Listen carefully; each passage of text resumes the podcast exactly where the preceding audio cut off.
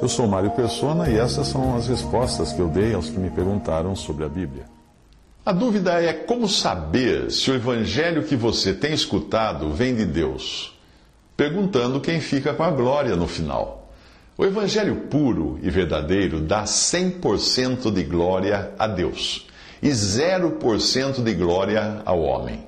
Aí você tem religiões católicas e protestantes que costumam variar nessa porcentagem, algo como 100% e 0%, ou indo também para 90% da glória para Deus, 10% da glória para o homem, 80% para Deus, 20% para o homem, até chegar nas religiões pentecostais, onde a, a porcentagem é em torno de 50% ah, de, gra, de glória para Deus e 50% de glória para o homem, porque metade da salvação eles entendem que é por graça divina e metade por perseverança humana. E aí você vai também até as neopentecostais, né, essa dos pregadores de TV, cuja porcentagem vai depender se você vai pagar em dinheiro ou no cartão. E finalmente existem as falsas religiões cristãs e as religiões pagãs, cuja salvação depende 100% totalmente do homem. E Deus aparece apenas como o ponto eletrônico né? que tem na, nesses programas de TV e no teatro, que é aquele negocinho no ouvido onde tem alguém dizendo para o ator o que ele deve fazer, o que ele não deve dizer e etc. Alguém me perguntou se estaria ok fazer parte da religião mormon, e a minha resposta é a mesma que eu dei a uma passageira que viajou uma vez ao meu lado num ônibus. Eu falei a ela da, do Evangelho da graça de Deus, da salvação que vem 100% de Deus pela fé na, na, pessoa e obra de Cristo, graças à sua morte na cruz por nossos pecados. Falei da ressurreição de Cristo para nossa justificação, da segurança desta salvação, que igualmente não depende de nós e nos dá a certeza de que aquele que crê nunca será tirado das mãos do Pai.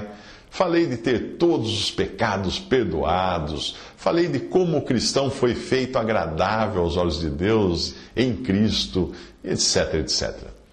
Então ela respondeu que se eu fosse mormon, eu teria muitas vantagens, como acesso aos trocentos templos espalhados pelo mundo, as escolas, os hospitais, as obras sociais dessa organização, a possibilidade de meus filhos viajarem ao exterior. Sabe aqueles que tem uma plaquinha escrito Elder, que significa ancião, e que nunca tem mais de 20 anos de idade, que você encontra na rua de camisa branca e gravata? É, isso aí. Uh, falou também dos eventos esportivos, dos maravilhosos corais, do maior banco de dados genealógicos do mundo e das melhores taxas de saúde física e mental dentre todas as religiões. Eu não estou brincando.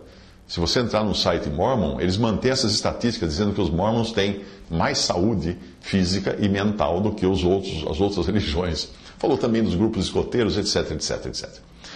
Talvez você não saiba, mas uma das estratégias do evangelismo mormon é apresentar benefícios, como fazem os vendedores de seguro-saúde, tudo que você vai receber participando daquela instituição. Então eu perguntei a ela o seguinte: se, neste, se este ônibus bater agora e todos nós morrermos, para onde você vai? Ela respondeu que não sabia. Ela não tinha certeza. Disse que tinha muito para evoluir, etc, etc. Então eu disse a ela que eu não trocaria a minha certeza de vida eterna por nenhum item da sua pólice de benefícios, porque a minha certeza era absoluta de partir imediatamente da carcaça do ônibus batido e do meu corpo despedaçado para estar com Cristo, o meu Salvador. Na verdade, na verdade vos digo, disse Jesus: quem ouve a minha palavra, quem ouve a minha palavra e crê naquele que, que me enviou, tem a vida eterna não entrará em condenação, mas passou da morte para a vida. Isso está em João 5, 24. Visite respondi.com.br. Visite 3minutos.net.